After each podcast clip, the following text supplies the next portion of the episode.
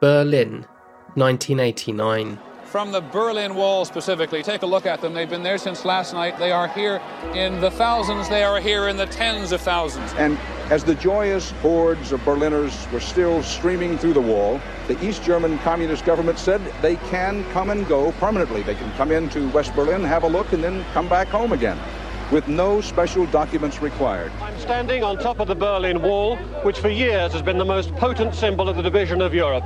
And there can be few better illustrations of the changes which are sweeping across this continent than the party which is taking place here on top of it tonight. I want to be an astronaut. The streets are full of revellers, shouting and singing.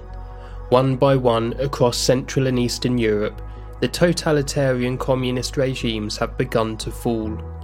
After four decades of Cold War between the USSR and the Western Bloc, the Iron Curtain is crashing down, and the enduring symbol of a divided Europe, the Berlin Wall, is being dismantled, brick by brick. At checkpoint Charlie, they were swamped. They simply gave up, opened the gates, and allowed thousands through the one crossing point that had remained firmly closed. It was a cheerfully anarchic night.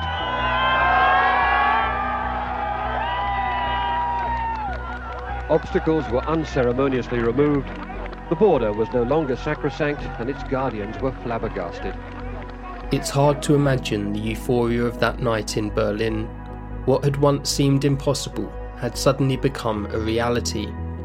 Old friends were reunited, a cyclist rode his bike along the wall, and people from East and West Germany came together to sing and drink and take in the moment.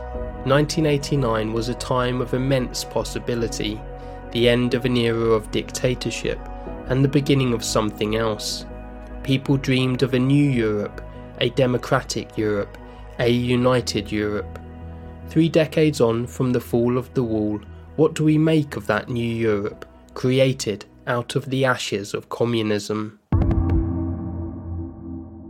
I'm Luke Cooper, and this is Between Dream and Tragedy, a podcast in which I'm asking where things went wrong for the dream of European unity. The EU emerged from 1989 as a project of peace democracy, and international collaboration. But today, many have lost faith in it. How did we get here? Is the European story doomed? Or can we bring back the energy and idealism of 1989? Since the UK voted for Brexit, I've been studying the rise of nationalism and questioning how we can rebuild support for a united Europe. In this series, I share what I've learned. It's a story that moves anxiously between hope and tragedy, but it starts with hope. 1989 was a crucible in which a new vision of Europe took shape. The dreams and myths that emerged would determine the continent's fate for decades to come. This episode is about those founding myths. The conflict between nationalism and European unity we see today may seem a far cry from the optimism of 1989, but I'm going to show how that tension was an underlying part of the European dream right from the beginning. I wish to speak to you today about the tragedy of Europe. This noble continent comprising the fairest and the most cultivated regions of the earth, enjoying a, a temperate and equable climate, is the home of all the great parent races of the Western world. Winston Churchill, speaking at the University of Zurich in 1946, Europe had been in a state of war for much of the previous four decades. He proposed a remedy. What is this sovereign remedy?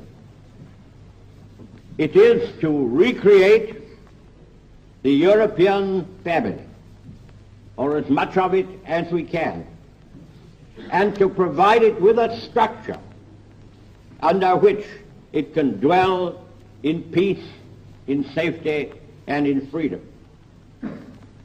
We must build a kind of United States of Europe. After the bloodshed of the Second World War, Churchill's message was powerful. We must all turn our backs upon the horrors of the past. We must look to the future. If we are to form the United States of Europe, or whatever name it may take, we must begin now. Therefore, I say to you, let Europe arise. Churchill is a complex figure. To some, he was a racist imperialist. To others, he was an anti fascist Democrat. And in truth, he was all of these things and more. But his early and enthusiastic support for European unity was important. He was a key architect of the post war dream of Europe, and for Churchill, that dream was of a peace project to end the wars of this continent once and for all.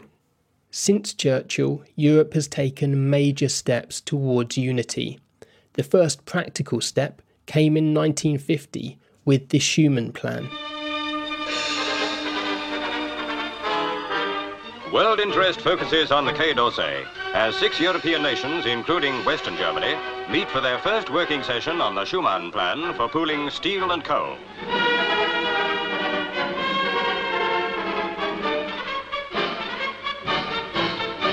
Coal and steel were critical industrial materials for the war effort.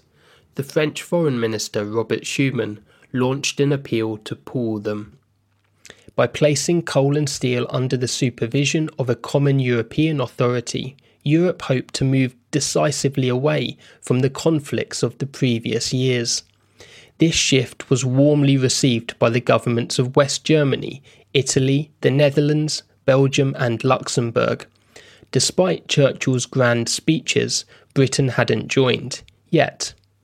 Together they would form the founding six, the core countries setting out together on a new political journey. But this period was also a time where Europe was becoming divided. From Stettin in the Baltic to Trieste in the Adriatic, an iron curtain has descended across the continent. Behind that line lie all the capitals of the ancient states of Central and Eastern Europe. Churchill again, describing the growing division between the Communist East, headed by the USSR, and the capitalist West, aligned with the United States. Soviet Russia was expanding westward, and the world would soon feel the chill of the Cold War. The real threat to our security isn't the danger of bankruptcy, it is the danger of communist aggression. The program I recommended to the Congress today is a necessity if we're going to block the plans of the Soviet rulers to dominate the world. The US President Truman announcing a plan of military spending in 1952. Under the shadow of the Cold War, the six Western countries that had joined the Schuman Plan were only taking tentative steps towards unity.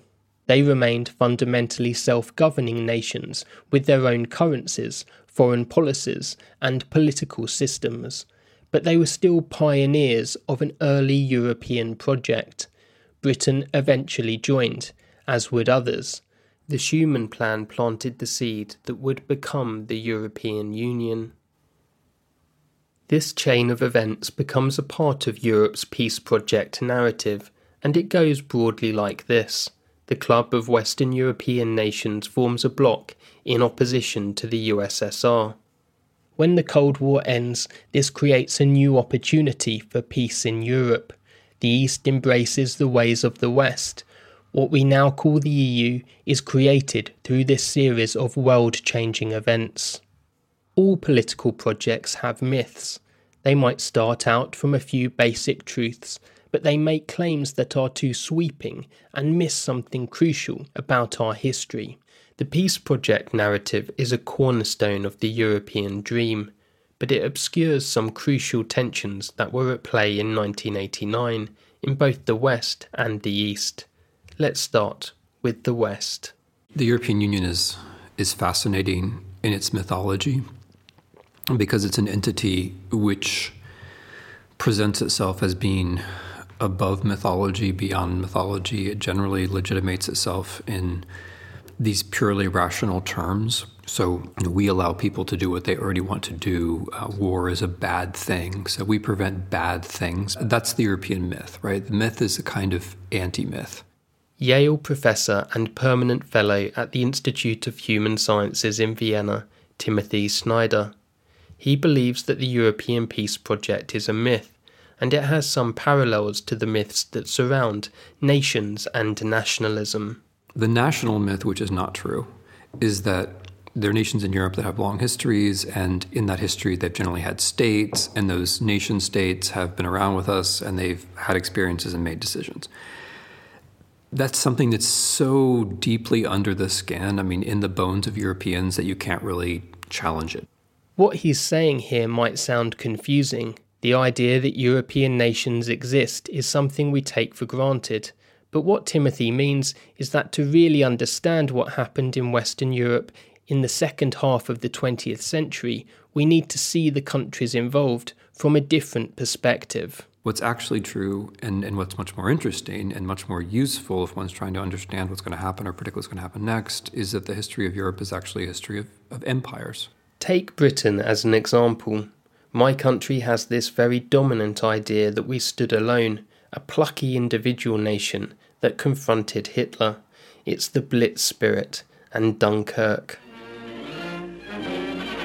Quoting an American newspaper, the indiscriminate orgy of destruction is not the weapon to defeat England. From the dust of London arises only new life and hotter defiance. Hardened and angry, Britain fights back. We've got an adapted slogan now. Can we take it? Sure we can take it, right back where it came from. This is a vital part of our national myth. It's a sense of national identity for a lot of people in the UK but Britain as an island never stood alone. Even before the United States and the Soviet Union entered the war, it fought Nazi Germany as an empire.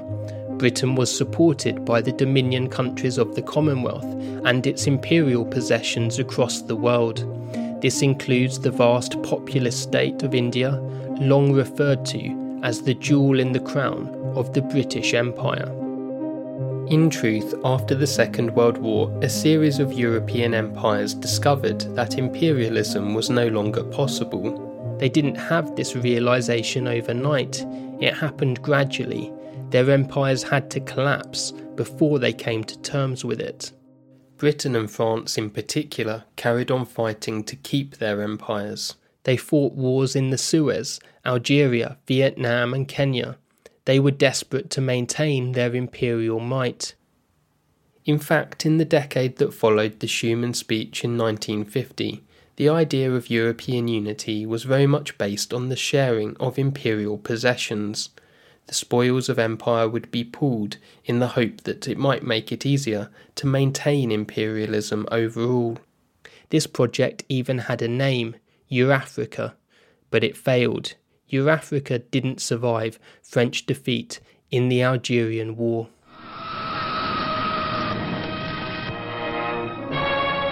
Algerian Muslims took to the hills under the banner of a new organization, the FLN. They launched attacks on the French. French patrols in the back country were ambushed.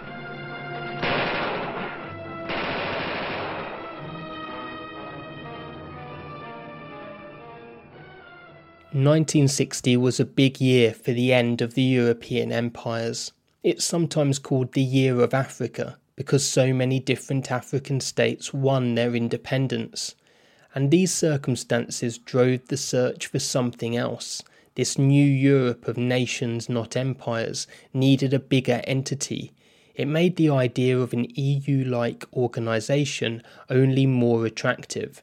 Britain would eventually join the founding six in what was by then the European Economic Community in 1973, a decision confirmed in a referendum two years later. Not everyone was happy.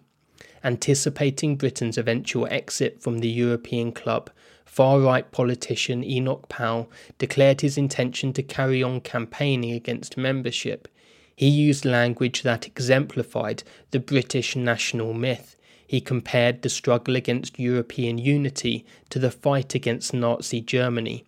Pro Europeans were derided as the new appeasers. Are you suggesting that from now on, you and others who feel like you should continue a parliamentary struggle to get Britain out? But of course.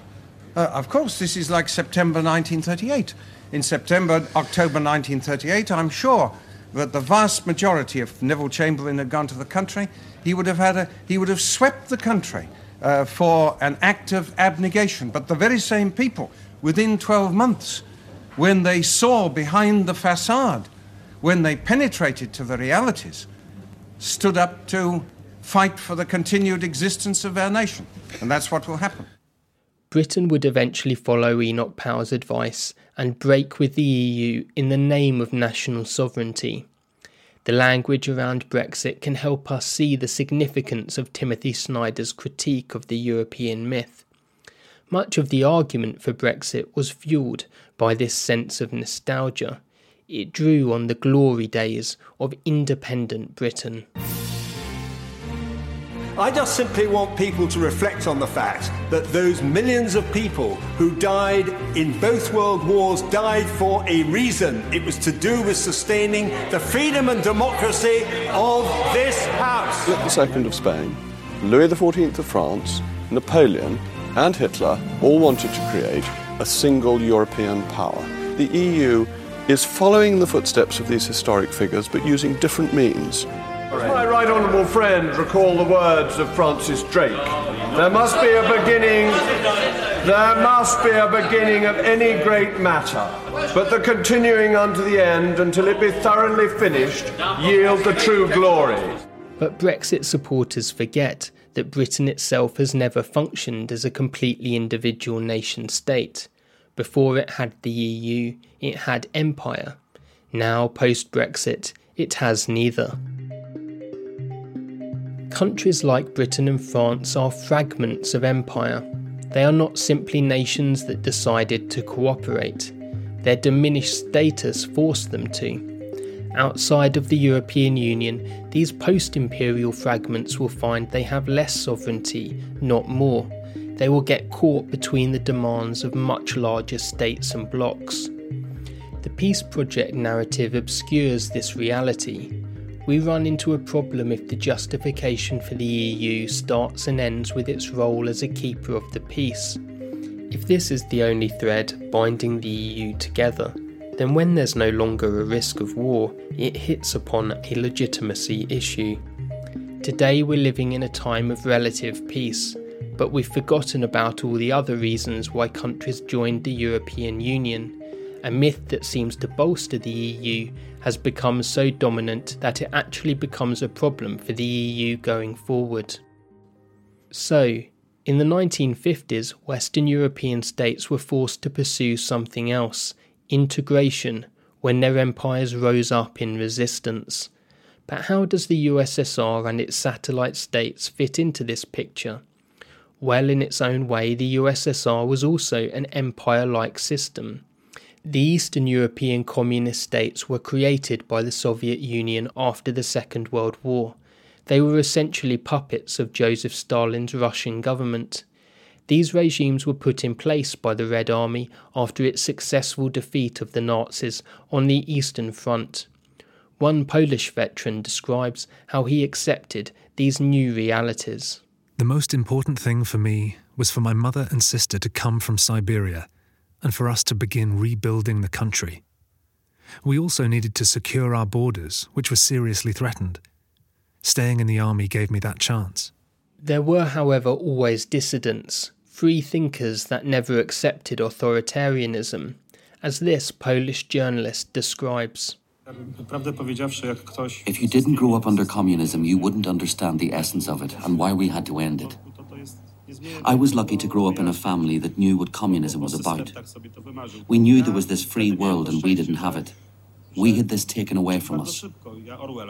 I was lucky to read this book, 1984, by George Orwell, and I was able to compare. I could see that one day this would have to end. Communism claimed to reject nationalism.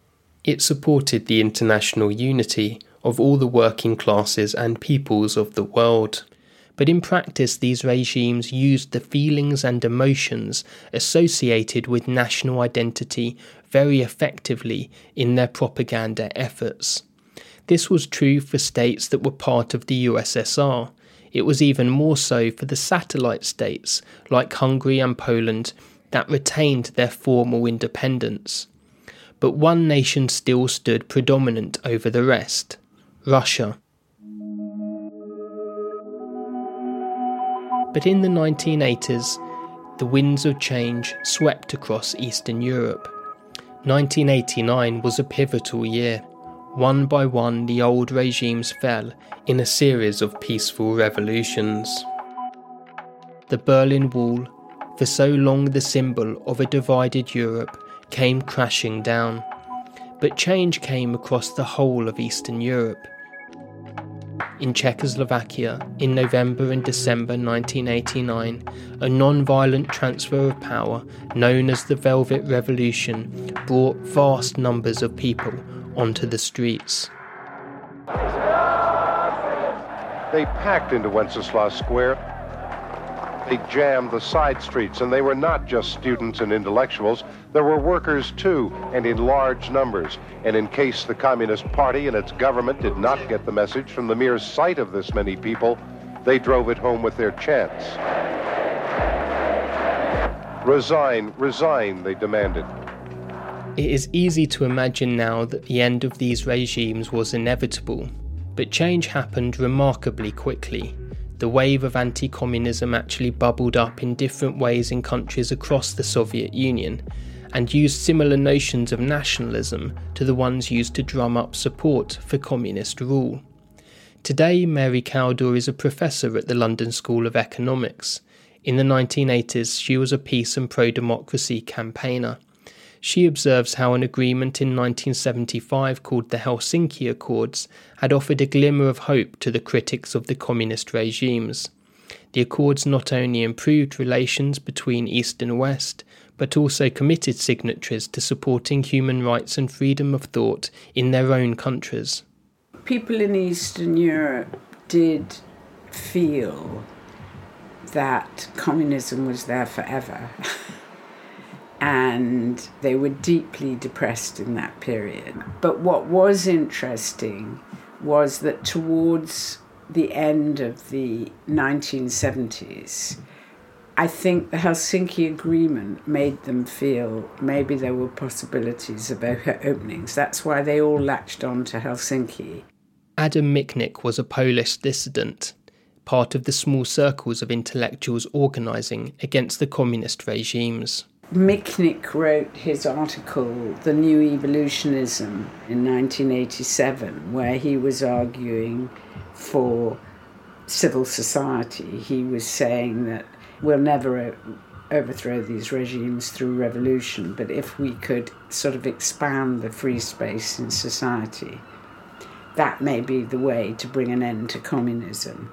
So these were the beginning, but they were basically dissidents being very brave and being ready to go to prison um, and not really thinking that what they did would affect things. The shift from marginal dissidents to mass movements started with the Solidarność labour movement campaign in Poland, and also the lesser known peace movement based on the churches in East Germany they formed early signs that the communist order ultimately rested on weak foundations.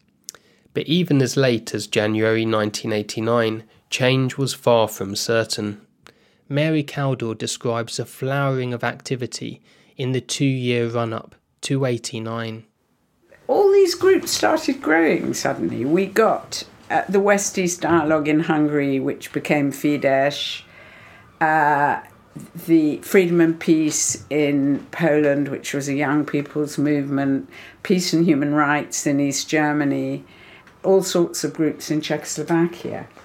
And we just decided to hold a series of East West meetings in different East European capitals. Uh, the only one we were, which was actually legal was the one we held in Hungary in 87, where Fidesz was formed But in 88, we held a meeting in Prague where we were all arrested. The tide was turning against communist rule, but the picture was mixed across Eastern Europe. Zsuzsanna Szelényi was a dissident in the momentous events in Hungary. The emergence of, of these uh, formal opposition organizations happened during uh, 87 88 uh, which was like one, two years earlier than the Berlin Wall came down. So we were already in the move. Of, you know, the the opposition organizations uh, sat down in, into a roundtable discussion with the communist regime in Hungary uh, in May 1989. Uh, uh, so we were already beyond the critical point. In March 1989, many Eastern Europeans looked to Hungary. 75,000 people rallied in a demonstration. They raised a series of demands that were once completely forbidden.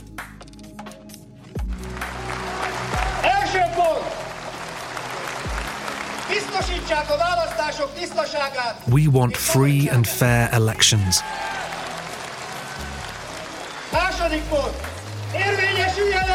Let human rights be respected.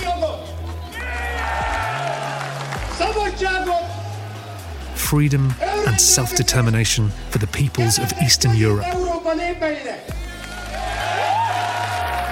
We want a neutral, independent Hungary.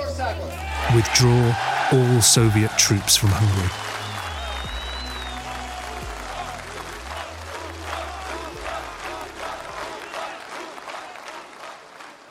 The USSR had lost its control of Eastern Europe. When we talk about the fall of communism, it is often too easy to lump the Eastern Bloc nations together and think of it as one big unified wave. However, although the revolutions have a lot in common, they took place on the national level. But they were also internationally connected and influenced one another. But as well as arguing for political freedom, they also demanded self determination, the right to govern free of Soviet interference. And this special role for nationality has shaped the Europe that emerged since. The debate over whether or not Europe should ever move towards full political union is an argument that continues to this day. How should this Europe of small states cooperating, not a Europe of empires, organise itself. Amid the optimism of 1989, it's easy to see how the idea of a peace project became part of the European myth. But the problem is, this narrative excludes the other factors that helped pave the way for the EU. When Western European states could no longer pursue empire, they decided to do something else to integrate politically and economically with one another. And when Eastern European states left an empire, the Soviet one, they realised they also needed that something bigger. And that's why most decided to seek membership of the EU. In 1989, liberal democracy had triumphed as the countries emerging from the Soviet Empire looked towards Western Europe. But when this was put into practice, the European dream would come into conflict with a new and often harsh reality. 1989 crystallises the European myth. It puts in train a series of other conflicts. These tensions would shape the European story in the decades ahead. How would Europe's nation states deal with the supranational aspects of integration? Would some get frustrated and resentful at the compromises this system involved? And would liberal democracy live up to how it was sold to the peoples of Central and Eastern Europe? For the newly freed states of Eastern Europe, the European dream was about to come crashing down around them. Today, our democracies often feel very fragile. In my new book, The Authoritarian Contagion, I investigate why that is. What's driving the lurch of societies to this new authoritarian politics? And what exactly can we do about it? It's a warning of danger, but also an impetus to act. You can pre order your copy now for the discounted price of $7.99. Just go to the Bristol University Press website and Search for Authoritarian Contagion. Between Dream and Tragedy was produced by Caroline Thornham. The series is hosted by the Europe's Futures programme at the Institute of Human Sciences in Vienna and was supported by the Erste Foundation and the European Cultural Foundation. For more information on Europe's futures, go to europesfutures.eu.